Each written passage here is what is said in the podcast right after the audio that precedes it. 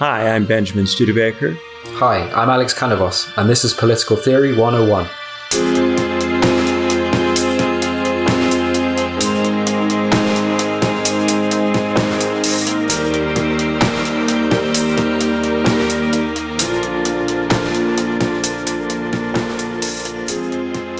So, today on Political Theory 101, we're doing Ernesto Laclau, Argentine political theorist and the partner of Chantal Mouffe, with whom he wrote Hegemony and Socialist Strategy in 1985.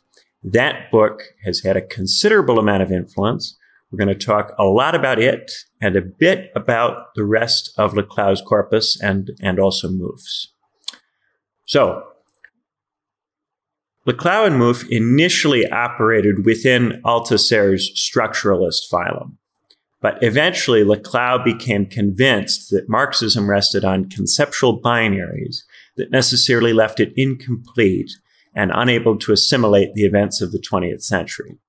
For instance, some Marxists argue that revolution is structurally inevitable, that capitalism will produce objective revolutionary situations, and yet at the same time they argue that these revolutions also involve an element of contingency or spontaneity, if the revolution is inevitable and emerges from economic conditions, how can it be contingent? If it is contingent, how can it be inevitable? Marxists cannot actually assimilate both a principle of structural determinism and a principle of contingency into the same view.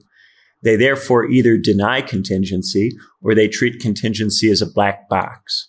But if contingency is a black box, then any apparent failures of the structural theory can be waved away by appeal to it. This allows structural Marxists like Althusser to avoid having to improve the theory. In a similar way, some theorists like Jürgen Habermas suppose that we can arrive at a universal grammar, a single universal perspective that we will discover once class conflict is abolished. Other theorists, like Lyotard from last week, argue that there is necessarily a plurality of perspectives that are akin to different languages that cannot be translated into one another without a cost to meaning. Laclau and Mouffe argue that the concept of hegemony can be used to overcome the tension between these two views. A hegemonic discourse is a discourse that claims to be universal but is in fact imposed by force. The very fact that it can be identified as hegemonic implies both its claim to universality and its failure to live up to that claim. If the discourse really were universal, we could not feel sufficiently external to it to label it hegemonic. Our capacity to call a discourse hegemonic is thus itself suggestive of the limitations of that discourse. So, for Laclau and Mouffe, politics has to this point been about trying to establish a hegemonic discourse. A hegemonic discourse pledges to abolish contradiction without actually abolishing it. On their view, the left is failing to contest the hegemony of capitalism. It's failing to propose, much less impose, an alternative discourse that can take capitalism's place. It is therefore constantly waging political struggle on capitalism's own terms within the linguistic framework that capitalism imposes. Their question then is how can the left stop doing that and actually make a bid to disrupt capitalist hegemony? First, they argue that the left must acknowledge the degree to which its old terms and categories have failed to establish hegemony. Subjects do not think of themselves as workers, and over time they have become less likely to think of themselves that way. Instead of trying to raise class consciousness to get subjects to think of themselves as workers, they argue the left should recognize the ways subjects are currently thinking of themselves, working with the identities that are emergent instead of against them. These groups then become the basis for a plurality of sites of political power. Instead of one revolutionary party that centralizes power, leading to the kind of authoritarian communism that is associated with the Soviet Union, a plurality of groups leads to a plurality of power bases. These power bases give rise to a left and to a kind of radical democracy that is not only decentralized, but develops in a bottom up way from the group identities that are already emergent. This radical democracy, they maintain, is not itself a bid for hegemony because it itself emerges from a plurality of power bases. The work of the theorist is to contest and attempt to extend the liberal values, like liberty and equality, and to encourage the groups to see their distinct struggles as mutually reinforcing. By doing this, the group identities are subtly changed over time, becoming more radical and democratic in character. They are not simply represented in democratic spaces, spaces, excuse me. They are formed through their participation in those spaces and they're radicalized through them. These radical democratic institutions are then discursive spaces. The subjects are constituted through discourse rather than through, say, material conditions or class position. The creation of the democratic discursive space is therefore principally about changing the people who participate in the spaces rather than realizing their interests or goals as they would have been formulated earlier on when they were external to the space. More than any of the other theorists we have done in recent weeks, Hegemony and Socialist Strategy describes the left's political project as it actually exists today, I think. Uh, I hate it. Hate this book. Absolutely loathe it. Here's why. So, if you participate in some left wing group today, you think you are going to the meetings so that you can work together with other people to achieve shared political goals. But the left wing organization is not there to achieve your goals, it's there to change who you are. You think you are there to achieve better wages and conditions, or to win a right to health care, or to overthrow capitalism, but you are not there to do any of those things. You are not to be represented, nor are you even meaningfully there to participate. You are there to be constituted as a member of a group and to have the appropriate attitude to the other groups. Only insofar as you have been constituted in this way will your participation be welcomed. All of this is pitched to you as a forum that you may contribute to, but it really exists to constitute you as the kind of subject Laclau and Mouffe claimed came into existence organically. And this is not just a problem with specific left wing organizations, but with direct democracy in general. It frames itself as participatory, when really its purpose is to shape the participants into the kinds of citizens who will identify with the organization's decisions because they will see themselves as having participated in them. In this way, while representative democracy rests on an obvious lie that those who are absent can be represented as if they were present, direct democracy rests on a much less obvious and more insidious lie that you are part of the assembly to affect the decision rather than to be constituted as the sort of subject who will identify with the decisions of the assembly. Along the same lines, the group identities to which Laclau and Mouffe refer were not freely taken up by the workers as alternatives to thinking of themselves as workers. Rather, those group identities were foisted upon workers by oligarchs and corporations as a means of dividing and conquering the working class. The groups are themselves essentialized constructs, committing all the crimes against pluralism that Laclau and Mouffe allege are committed by the old proponents of class consciousness. Left wing organizations have traded in raising class consciousness for constructing group identities on the assumption that they can control the way these group identities are expressed. They hope to put these groups in the service of some left wing project with an increasingly ambiguous character that is increasingly disconnected from what used to be called the material interests of the working class. It is increasingly clear that the true name of this project is liberal capitalism, though many of the people who are committed to it remain blissfully unaware of the role they are playing. Now, openly flirting with endorsing capitalism, as Lyotard did, is in itself an interesting thing to do, and we often cover theorists who are liberal, are capitalist, or who argue that there are significant advantages to liberalism or capitalism. We can learn a lot from a theorist who thinks in an open way about the advantages and disadvantages of different economic and political systems. But this book is deeply disingenuous, applying the critique of essentialism only to class categories and never to the categories that decentered class, which are framed as having arisen organically through social movements. When pressed, Laclau and Mouffe will of course say that these other categories are also constructed, but this is never where the emphasis is placed. It must be recognized that class was not decentered in an organic or neutral way. It was deliberately and purposefully decentered to weaken worker movements. Resources were deployed in the service of this end. A whole culture industry was created. Think tanks were founded. The universities were penetrated.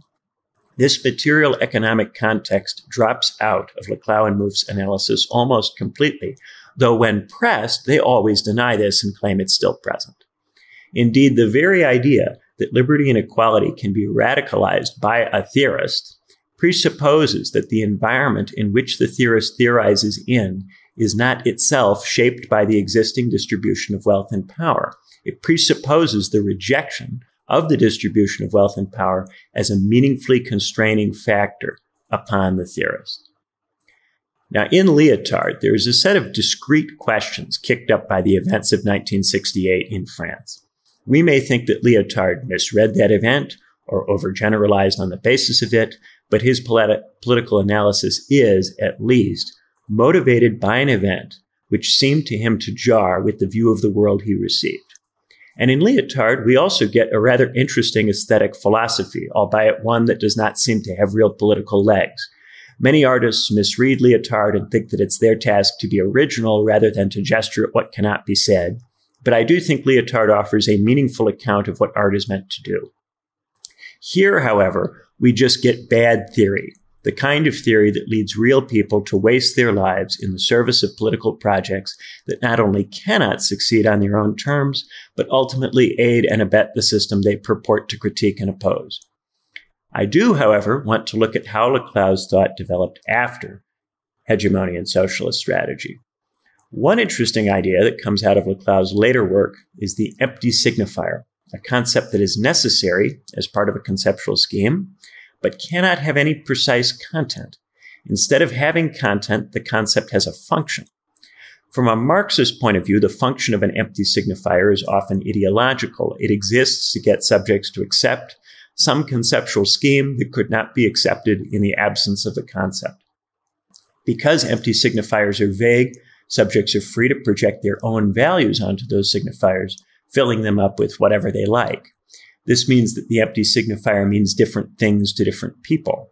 The trouble is that if it becomes clear that the empty signifier does not have a real material meaning, that there is some particular understanding of the term that will, in fact, uh, form the basis for state action, uh, either of these will disrupt the interpretations that are incompatible with this deployment or incompatible uh, with a realization that the concept is totally vague.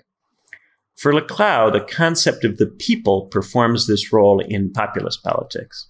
The people never describes the whole people, but only the parts of the people that are together in a solidaristic coalition against those who are taken to be the rulers or the elite. These people feel they are not represented by the rulers, and so they treat the rulers as external antagonists.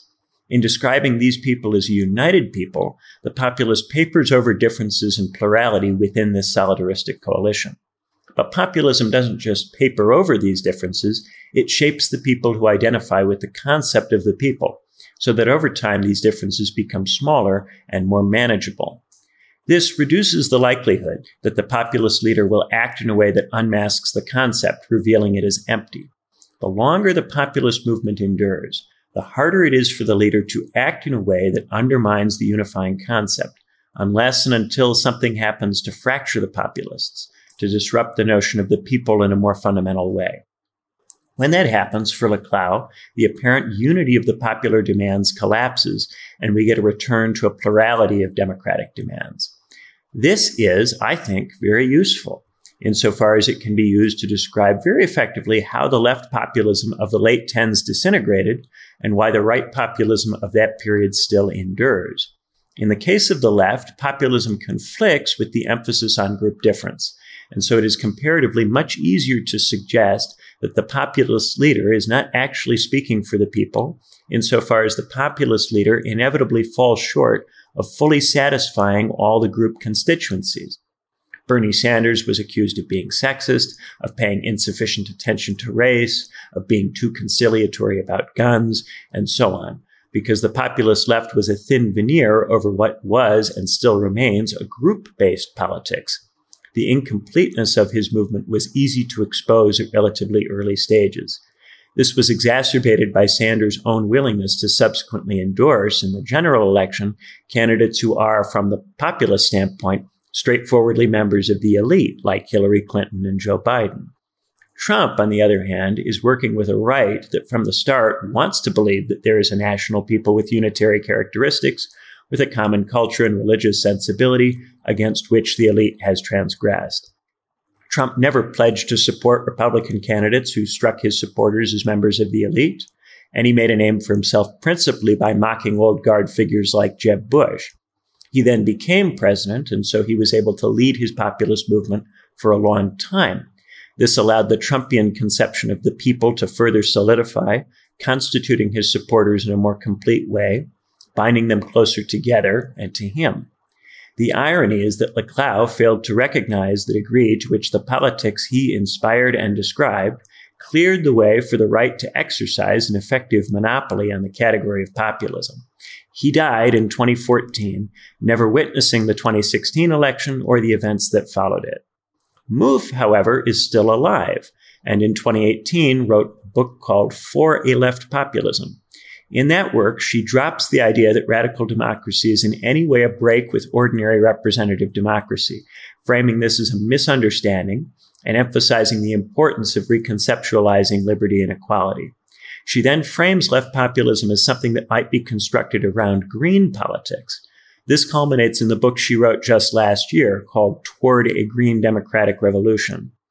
This work strikes me as totally disconnected from real politics in the United States, where green politics is increasingly part of the culture war. Attitudes to cars, zoning laws, and meat are increasingly used to polarize and perpetuate conventional liberal politics, not to unite people together into anything like a counter hegemonic bloc.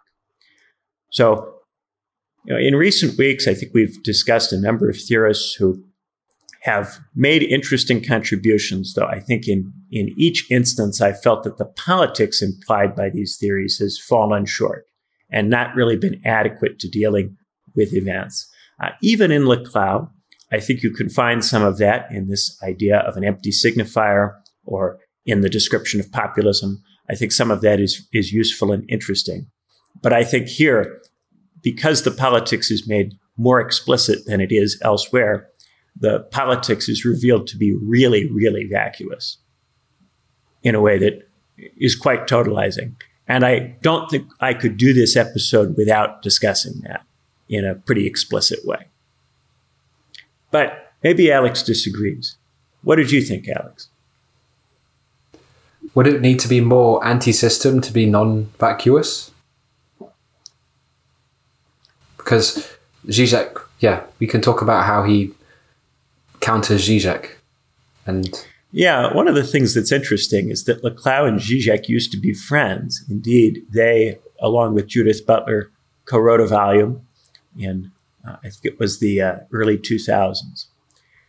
Uh, but then they had a falling out. And I find it interesting, first, that Zizek could be friendly with Laclau in the first place, uh, and then that they had a falling out. The falling out does seem to be in part based around, for one, Zizek's insistence that class and economic relations be given a priority in the theory. And uh, Zizek's accusation that Laclau doesn't do that. Laclau, of course, when he's directly confronted with that argument, denies that he doesn't do that. But there are points in the text where he very clearly you know, makes a point to not give class uh, any kind of priority or the economic context any kind of priority. Uh, a second point of major contestation is that Laclau and Mouffe, after having proposed some kind of radical democracy, eventually come out with a view that really our ordinary representative democracy is capable of performing the function. Whereas Zizek moves in the opposite direction and becomes increasingly committed to revolutionary politics, right? Now, for Laclau and Mouffe, the revolution is about concentrating power into a central point so that it can be deployed to change the society in a stroke. And therefore, it is uh, inherently somewhat anti pluralist from their point of view. So for Zizek to move toward revolution necessarily moves him further away, I think, from the Laclau Mouffe position. But it's interesting that he, he could ever be close to this position in the first instance.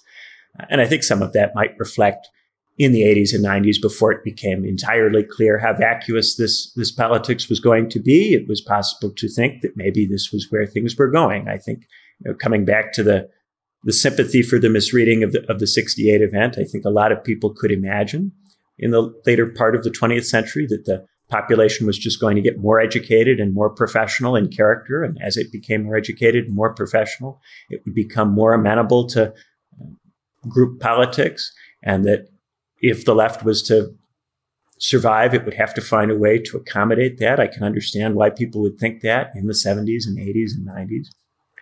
I think the last 20 years have really made that theory look inadequate.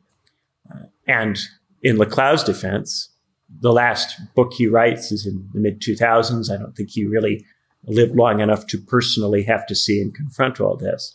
The fact that Mouffe does uh, has lived long enough to see and confront all of it, and has, in my view, confronted it very poorly, doesn't suggest that Laclau would have confronted it very effectively. But it must be said that Laclau didn't live to see the events of the last seven, eight years, and might have had a different view about it if he had. Um, yeah. But he's not a liberal Democrat. His- well, he doesn't say that he is, but the, then there are the implications of the politics. So I think a lot of theorists can say, I don't have this position or I don't have that position. But once you commit to a politics, there are implications of that politics that even if you're not conscious of them or not aware of them or they're not what you intend, uh, are significant for what the theory's ultimate consequences are.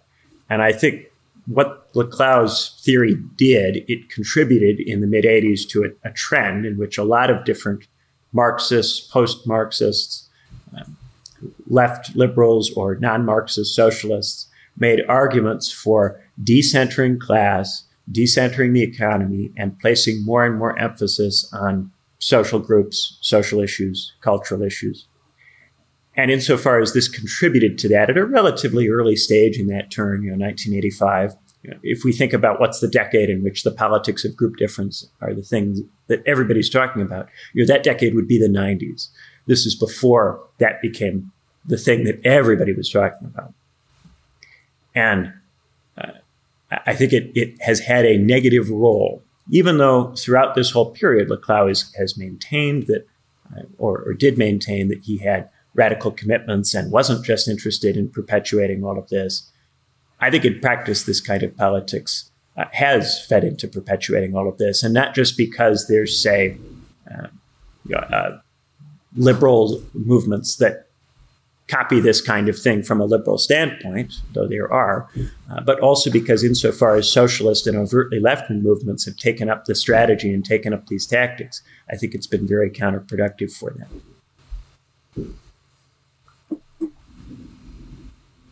if he was more leftist, though, he would kind of agree with, or sorry, if he was more liberal, he would say things about democracy like it's based on norms rather than force, or he would say there's a big private sphere that is protected from the public. But he does seem to make claims that, you know, kind of left wing claims where the slightest term is kind of overladen with power and yeah, all private. Yeah. yeah.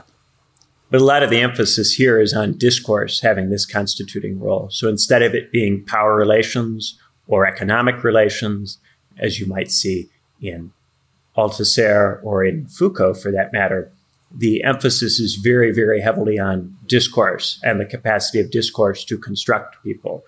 And there is a kind of, of constructivism that positions itself these days as left wing, but which mainly frames people as completely products of language and products of how they talk or how they are spoken to or the particular things they read or hear, the words.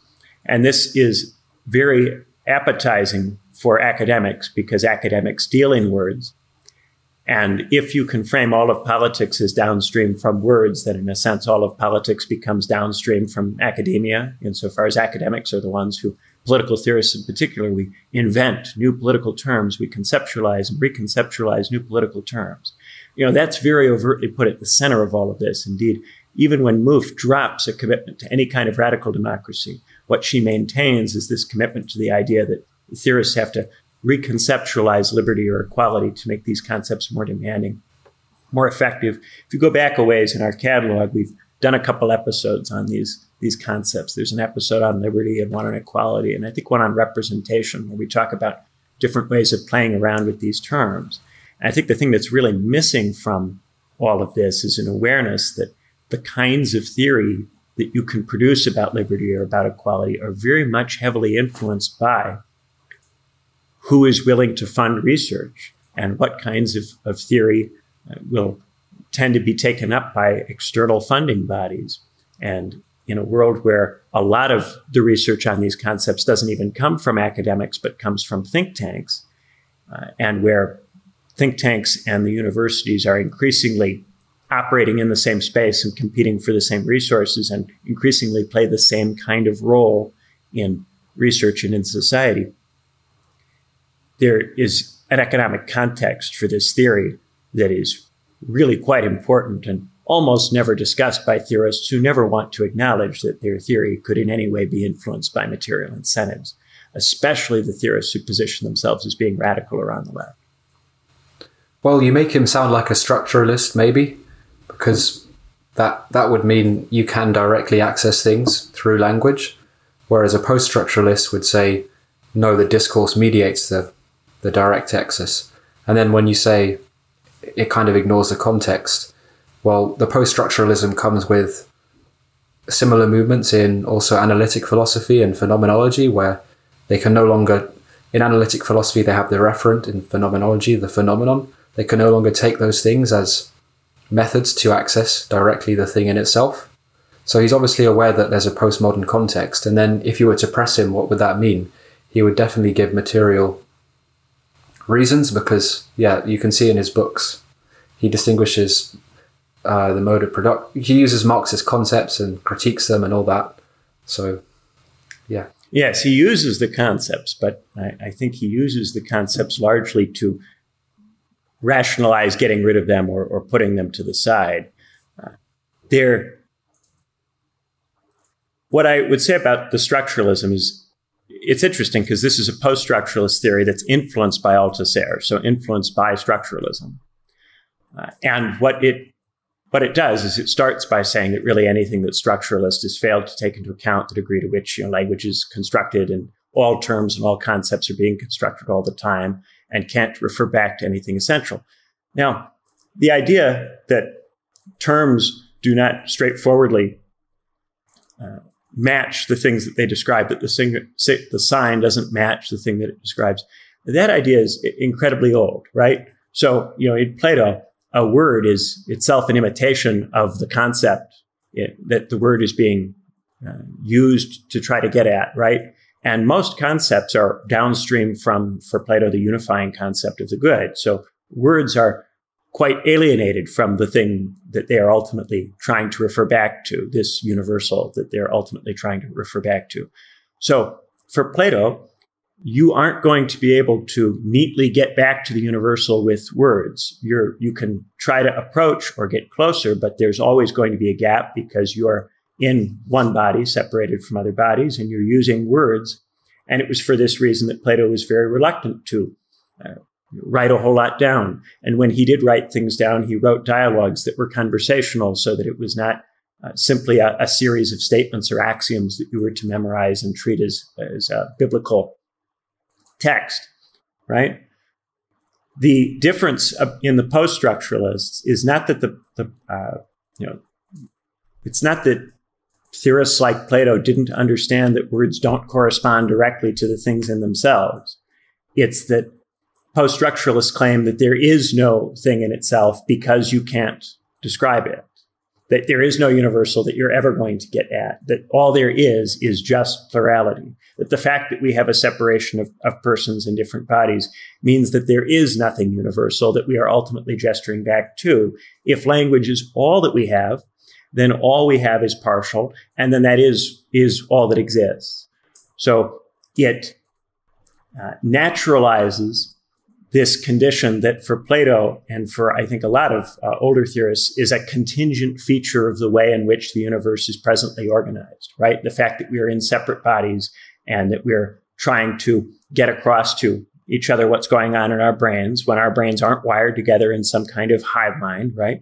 The only way that we can get that across is with language, and language doesn't capture exactly what's going on in our heads, and what's in our heads doesn't capture all of reality because we only have eyes to see and ears to hear and a nose. And the, these are pretty limited senses for taking in the whole universe. So what's in our head is a limited picture. What we're able to describe is a limited description of what's in our head. And what other people are able to understand of what we said is limited.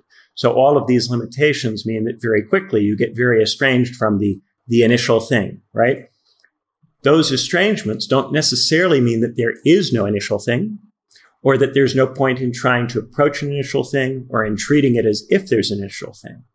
But the usual post structuralist move is to deny there being any initial thing in the first instance and to claim that all there is is agonism, right? Whereas in older religious views, like say Gandhi's view, there's many paths to one truth, right? And because people are looking at the same thing from different points of view with different eyes and are only able to talk to each other in words, they're not all going to neatly get to that one thing.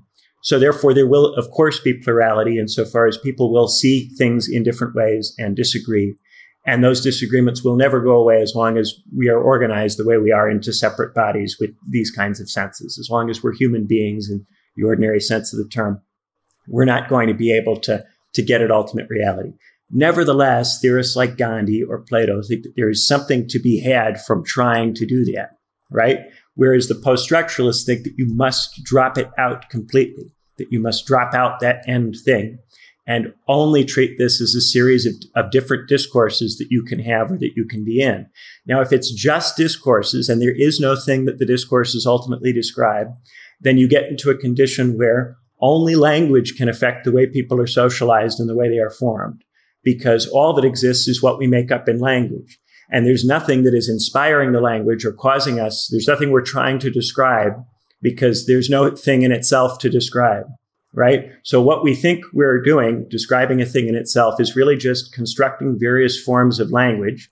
And those forms of language can't be uh, compared to each other in terms of whether they ac- accurately correspond to anything so we can't say that any of them are better or worse, or, or that they are closer or further removed from some object or goal.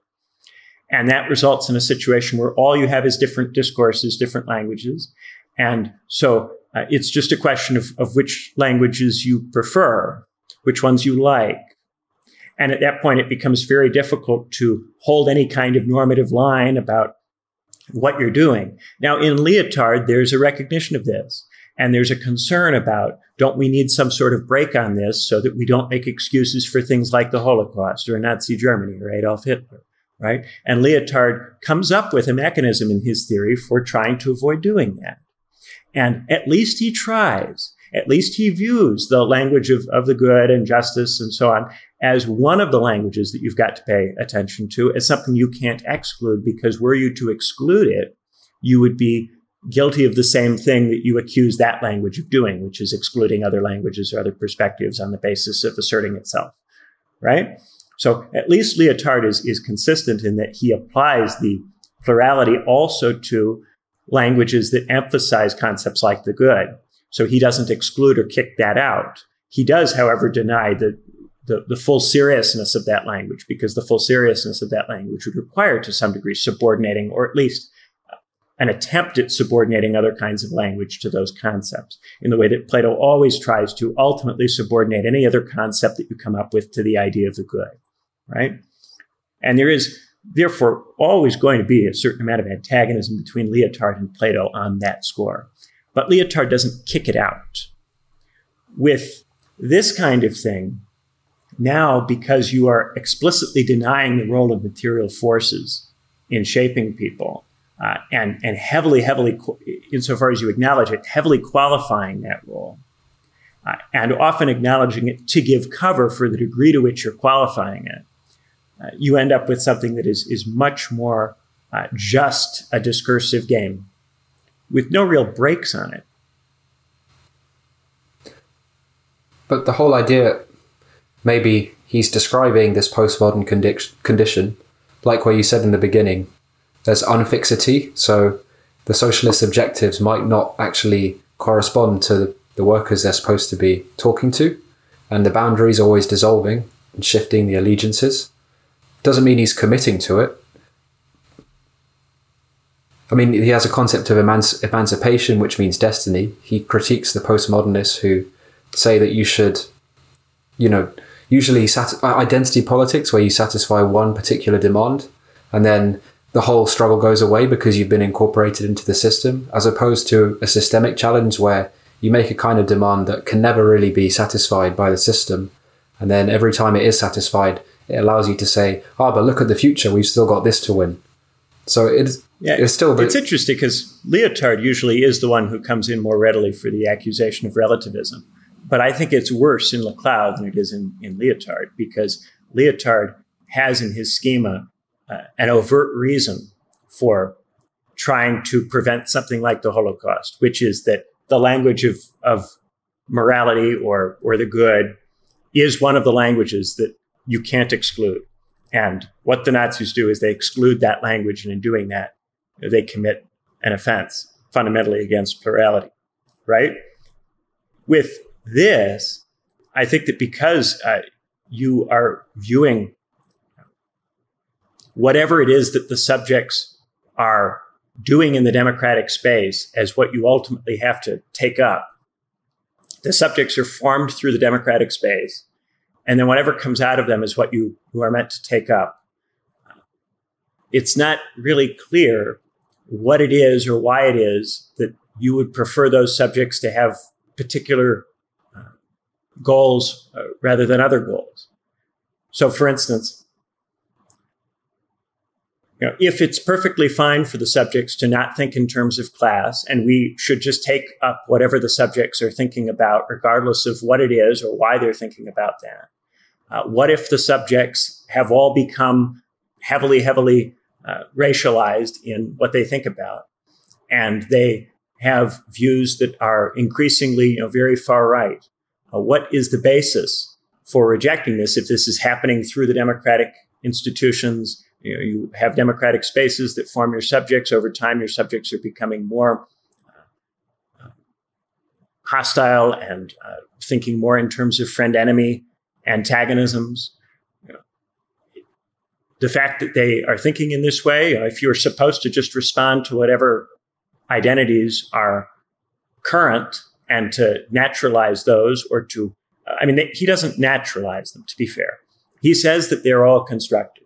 And the democratic spaces are supposed to form the subjects to construct them in particular ways. But why would you, where in this theory do we really get a basis for preferring constructing them in certain ways rather than in other ways?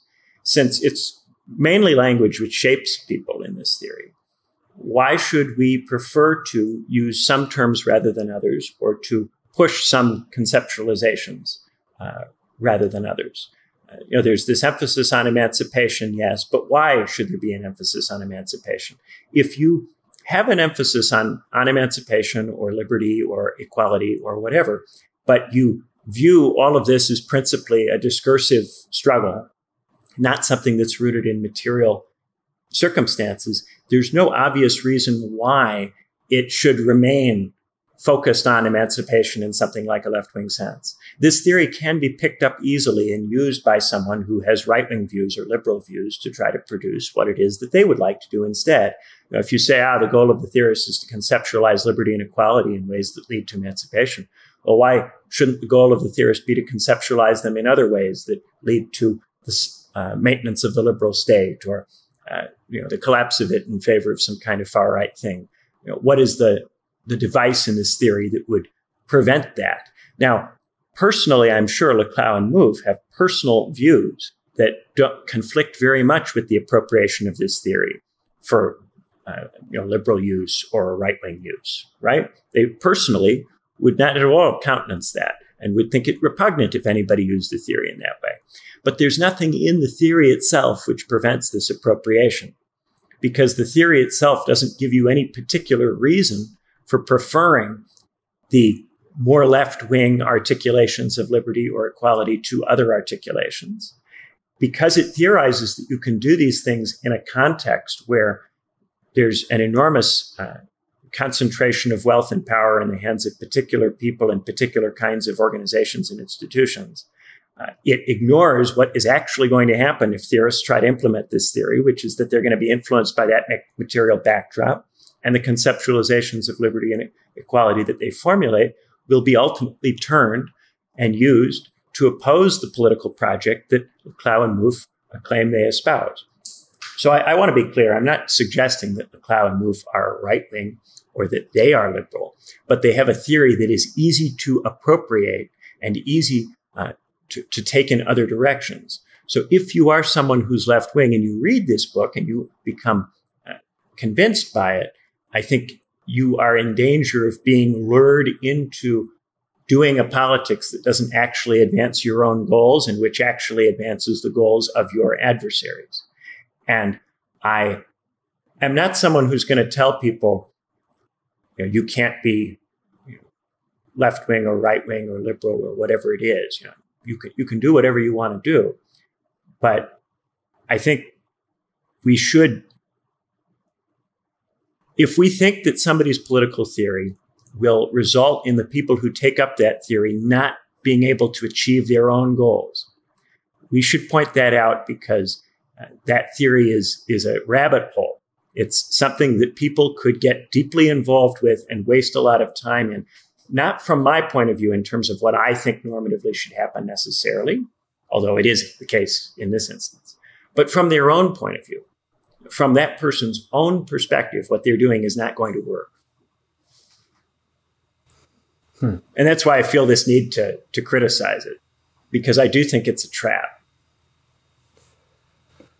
Whenever any team, though, they make something into a concept like determined by the economy or by culture, by order maintenance, the whole point of the empty signifier is that you can't express the impossible necessary aspect of that concept. So there's some, so it put that particular identity points towards universal that is actually impossible. So it keeps failing at reaching it. So I'm guessing for all the different types of hegemonic concepts that are used in teams, they would eventually point towards subordination. So it because the, the yeah the, the class will is not one group. It's a complex group identity. So there's going to be domination, subordination anywhere. So, yeah. Well, so I think this is one of the conceits of this theory is that there's no way to be pluralist outside of this kind of framework. So, you know, this idea that any any conceptual scheme which attempts to say anything about the universal or about the thing in itself can't be pluralist is, I think, a core premise of this view. And I don't think that premise is true I think that we find in many very tolerant and open minded religious theorists that we've done on this podcast before an idea that there is, say, the good or truth or God, but that it is not possible for any one person to have a full understanding of that concept. And that therefore there will be a plurality of different, not just different understandings, but different paths or ways or traditions uh, of interacting with that concept. That people can interact through it not just from different religious points of view, but through different crafts, through different social roles.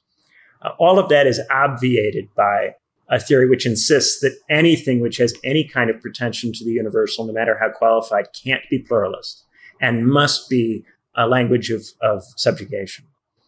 And that excludes most of the kinds of pluralism that have previously existed earlier in the history of political thought. And its effect is to make a lot of theorists who were remarkably pluralistic and tolerant in many respects out to be you know, authoritarian theorists who think there's only one very, very specific way of doing things. And this likens a lot of theorists who are not at all totalitarian to, say, the, you know, the project of the Soviet Union or the project of Nazi Germany. You know, Karl Popper does this when he you know, tries to draw a line between you know, Plato and Marx and the Soviet Union and say that all of these historicists are all, you know, because they have a grand theory or a big, large narrative, that they must be committed to some kind of totality. And I think this is a very uncharitable way to read other political theorists. Uh, I accuse Laclau and Mouffe of having been uncharitable in their book.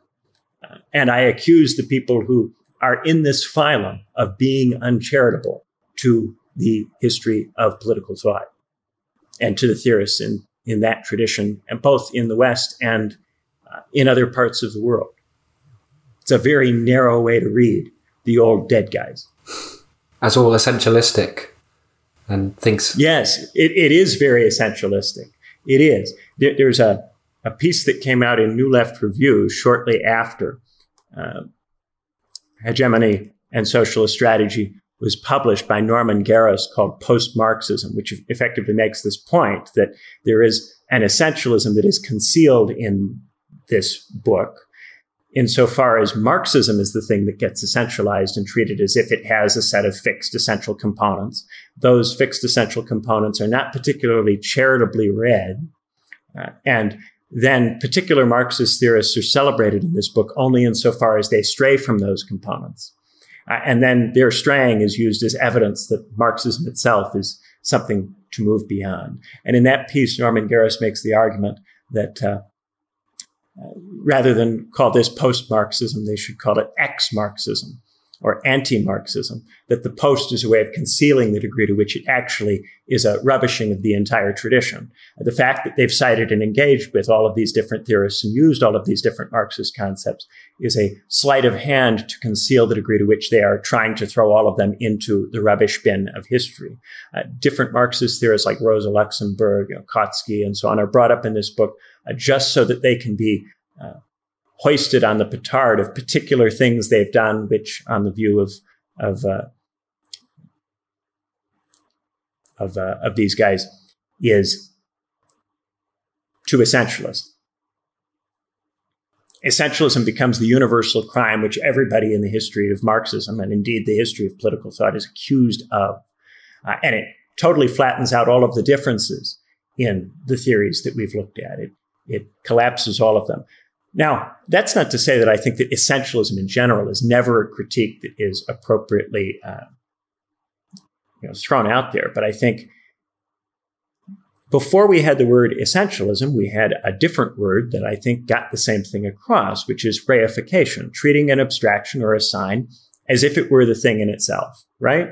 And that's something that much earlier in the history of political thought, you could find people making that kind of critique. You know, Plato thinking, ah, you think the word is the thing itself, but what, what does that word mean? We don't know what it means. So how can we say that we know what the word means just because we've heard the word before? Uh, you know, these kinds of arguments have been made. And under something like reification, you can really you know, dig into that as an issue. You can also get to the limits of that discourse. You know, one of the things that's uh, one of the contributions that Adorno makes in negative dialectics that I think is really uh, helpful is this idea that just observing that a concept has been reified doesn't get rid of it. There's still a reason that people are thinking in terms of that concept or using that concept. And just because you can intellectually point out that's a reified abstraction that isn't really what's going on uh, doesn't mean that that in and of itself, that realization by you will eliminate the concept's force in society. To actually eliminate the concept's force, you would have to change the society. It's not enough for you to develop an enlightened attitude. And this is the limitation of the intellectual. The intellectual can make all of these critiques of concepts and say, ah, these concepts are essentialized or they're reified, or they need to be reconceptualized in some different way, or we need to you know, have a discourse which constitutes people in such a way that they think differently. All of that can be said, but if you don't in any way engage with the material distribution of wealth and power in the society, the economic and political structures, it's very, very difficult to just talk your way out of a concept that came into existence for, for reasons that have to do with the structure of the society itself. Now, that doesn't need to be narrowly interpreted as, as just economism or just economy. It can be interpreted more broadly in terms of lots of different social structures, institutions that we have. Uh, but if you assert that it's purely discursive and that by changing the discourse or by changing the forums in which we talk about things, that itself will uh, produce something different, that's really a, a way of not engaging with the facts on the ground. And it produces a political tradition that is alienated from material facts, which is precisely the thing that they start this book off by accusing old fashioned Marxism of having become a tradition that's alienated from facts, those facts being you know, that people don't actually identify as workers, they instead identify on the basis of social group. So the, the Geras piece, I think, makes a, a good point that this piece is, uh, this book is itself guilty of many of the things it accuses others of having been guilty of. Is it just the leftists who care about distribution of wealth? And then you talk about Lukács. He's a bit, uh, he's considered reductionist, class reductionism, where you just have the simple false consciousness, class consciousness. And then maybe that, if you subscribe to that, then you're committing the error of just believing in the symbolic and not the real, to use Lacan. So you think that there's a big other who pulls the strings, whereas the whole point about the dimension of the real, it's a failure to symbolize. So whatever you give it, it won't, yeah, it won't be that determination. Well, I, I don't see why those things are necessarily incompatible points, right? So we can we can say on the one hand that you can't get the thing in itself, that you can't have the real in its fullness, right? Uh, we can we can say that. You know, we can go with Lyotard and say that you know, there's something sublime that you can't speak about. Uh, but that doesn't have to be interpreted to mean that none of our categories are relevant or meaningful. Because even if our categories are partial or incomplete, they can still be more useful than, than having nothing, right?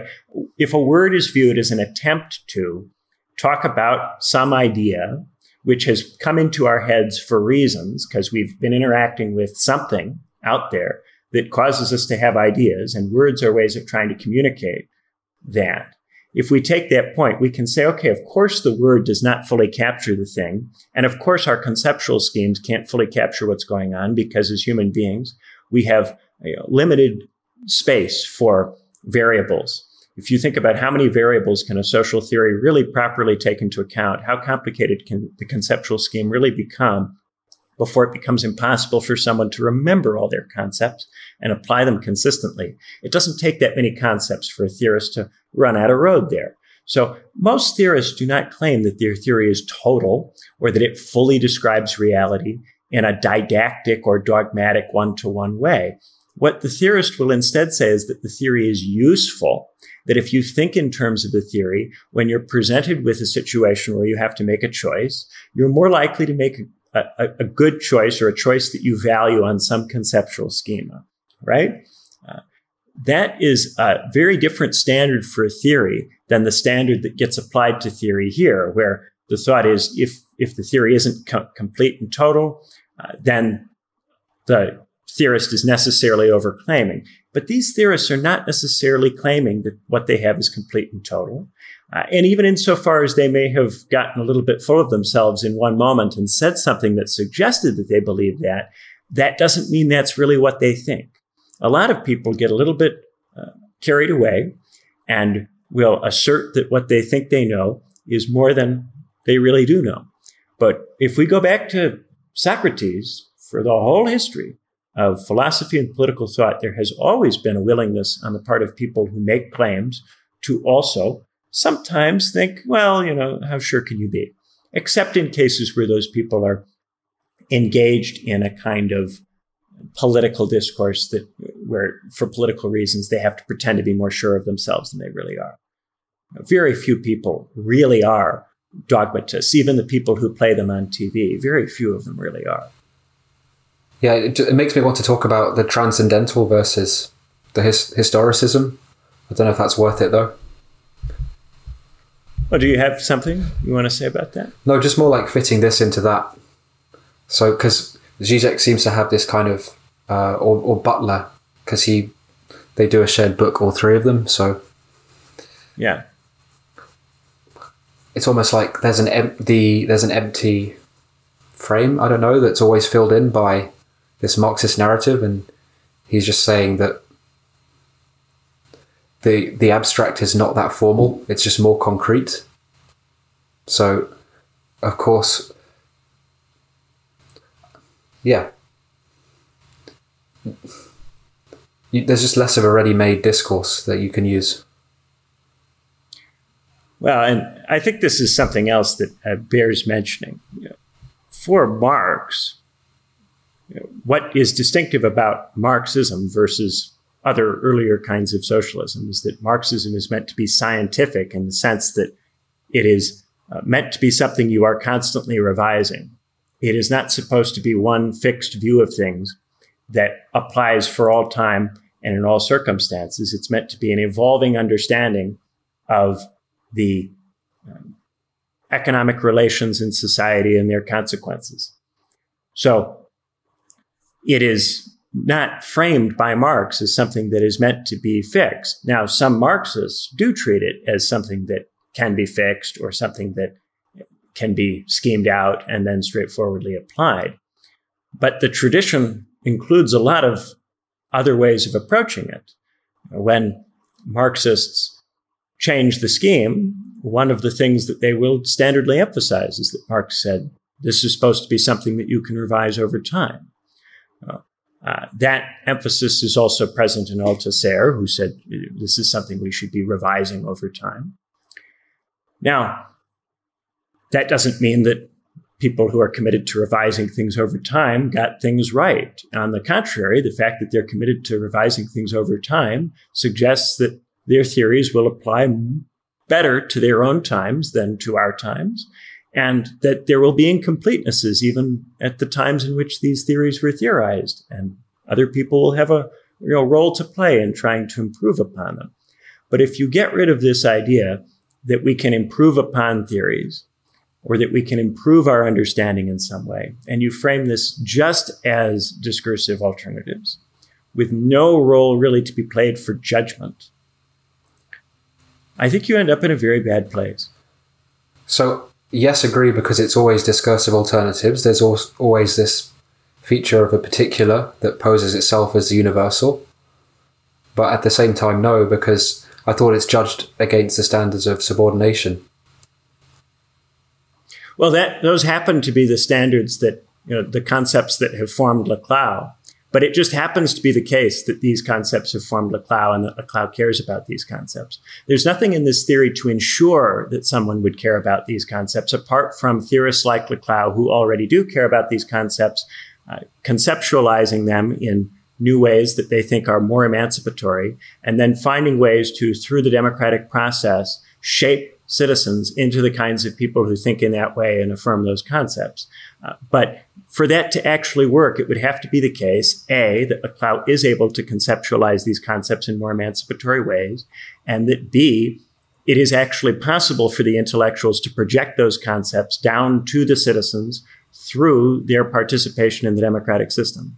And my contention is that it is not at all possible to do that because the thing that tends to get in the way is the distribution of economic and political power, which tends to ensure that people who have conceptualizations that are friendly to the status quo and to the establishment have a leg up in communicating their conceptualizations to the public Uh, and that people who participate in democratic spaces, rather than receive better and better conceptualizations of equality and liberty, tend to receive either worse conceptualizations or conceptualizations that make no overall difference. And this happens even if there are a bunch of theorists who are very, very dedicated to doing their level best to improve the concepts. And it happens even if these theorists write wonderful books that do meaningfully improve the concepts. Quentin Skinner has written a really interesting you know, set of books about liberty. And you can find all kinds of very, very interesting and rigorous thought about equality in the political theory literature. It does not at all mean that democratic institutions are capable over time of communicating these things down to the population in such a way that the population adopts these concepts and then comes together to form a populist bloc on the basis of them or on the basis of the group identities that it will have taken up. All of that, I would suggest at this point, we have sufficient political evidence to show just doesn't work and isn't happening. And I can forgive people in the 80s and 90s for thinking that it might have happened. But the fact that Mouffe is still writing books like this now in the last five years, that's just really, uh, really not on. It's, it started to become silly, I think, in my view. And people listening are free to form their own views about that, but uh, I, I do have to inject my view on this episode. I, I can't just let this one slide. In the earlier book, so Politics and Ideology, he does talk about the capitalist economic system and how it's about average rate of profit and extra economic coercion versus economic coercion. And yeah how the economic system can have different types of mode of production in it. So yeah. i'm just padding out my point earlier yeah which is he uses marxist concepts. He's sensitive to distribution of wealth power and he doesn't want to just yeah. keep us in one universal. So what's the, that's why it really cheeses me off oh, because oh, his practical political suggestions don't achieve any of that and instead lead people in a i think a totally different direction. If he just was a, a liberal theorist who was just a theorist of, of group politics like iris marion young i wouldn't be nearly as worked up about it. It's the fact that this is all positioned as if it were in some way left uh, contributing to a left wing project, and that Laclau, I believe, sincerely thought he was contributing to some kind of left wing project, and that many, many people are currently thinking of themselves as on the left and contributing to a left wing project and doing something like this. Uh, that's what gets me. You know, if it weren't the case that he used Marxist concepts, if he positioned all of it as overtly a liberal theory, you know, I would not be nearly as worked up about it. If we do an episode on Iris Marion Young, you know, I won't be nearly as worked up about it because it's honest about what it is. Uh, and I'm not saying that he's lying, but there is a, a fundamental problem when a theory has methods that it proposes, political strategies and tactics that it proposes, and strategy is in the title, socialist strategy. This is a book about strategy, right? Uh, and therefore it has to be evaluated in strategic terms. If you have a strategy that doesn't actually, in any meaningful way, advance the ends that you purport to have, either you're lying to other people or you're lying to yourself. Um, and I think that at this point in 2023, anybody who still thinks that this is a model for how to do socialist strategy is lying to themselves. I will give a certain amount of room to people in the 80s thinking these things. You know, it was a different world back then. We didn't know how everything was going to develop. The left was in, in deep trouble in the 80s and 90s, and there was a need to come up with some new way of, of generating something. And I'm sure people had all kinds of, of difficult struggles over how to do that. And it was hard. And I'm sympathetic to that situation. The 80s were for people on the left a very bleak decade that didn't seem to offer much or promise much. And, and those people, they may have, have gotten things wrong, but I do believe that they, they were trying. Uh, but if you're picking up this book today and you think that, oh, yeah, this is good strategy, it's really not. And, and I, it just has to be said. So it's not trying to build alliances with liberals by using, yeah, fungible term, changeable terms, which are supposed to be empty so you see, you see, there's an antagonism in them. Because if he was a liberal, then maybe he wouldn't say that. Well, the whole point of hegemony, hegemony is about the social versus the non-social, and how you can't actually access the non-social apart from using elements within it. So you need to. Yeah, he, he's not a liberal, but he has a liberal strategy. He has a strategy that has liberal implications. Yeah, it's fine for liberals to have liberal strategies that have liberal implications, but not for people who position themselves on the left. Uh, and it's you know perfectly fine for people to propose that they think what's needed is a left liberal coalition, but I think the left liberal coalition is not doing very well. It's not accomplishing very much for working class people. This has become a very obvious problem that we have with this kind of political strategy. So, on its own terms, it is not succeeding. This needs to be pointed out when we talk about it. It's not succeeding. And people are, you know, living on this planet who are going to work every day and who would like there to be somebody fighting for them, and nobody is. But the liberal wants individual ownership, and then you can bend that in a neoliberal conservative direction and make kind of yeah tradition more important and anti-egalitarianism but you can also push it in the democratic direction so extend that ownership to everybody which is socialist right so the promise but the winners of that game tend to be the people who have resources or who are backed by those who have resources. And that has a class bias to it. At one point in this book, they say that someone who is uh, of, of a working class background is no more likely to be socialist than someone who isn't. Uh, you know, is no more likely to be the you know, revolutionary subject than someone who's not. If you have that kind of view, then you aren't going to be attentive to the inherent biasing terrain of trying to conceptualize these concepts in this environment where all of the institutions in which academics work are embedded within this economic system and within this distribution of, of wealth and power. Uh, and you know, you don't have to be opposed to all of that. You can say that you think it's all wonderful and fine, and you can have a Weberian attitude and say that the state needs to curate the, the, universities and curate the public culture so as to sustain itself and prevent there from being, you know, uh, too much social division or too much revolutionary sentiment. You, know, you can have a Weberian liberal attitude, and we've talked about Weber on the show in the past. And I think Weber's a really smart and interesting liberal theorist because he bites those bullets and makes those points in that kind of way. Uh, but this this does not bite the bullets. This tries to pretend that you can have things both ways and that you can uh, have your cake and eat it too. I, I that grinds my gears. I don't like that in theory. Well, I think we've come to the end of the line. So, thank you guys so much for listening and have a wonderful rest of the day. Bye bye. Goodbye.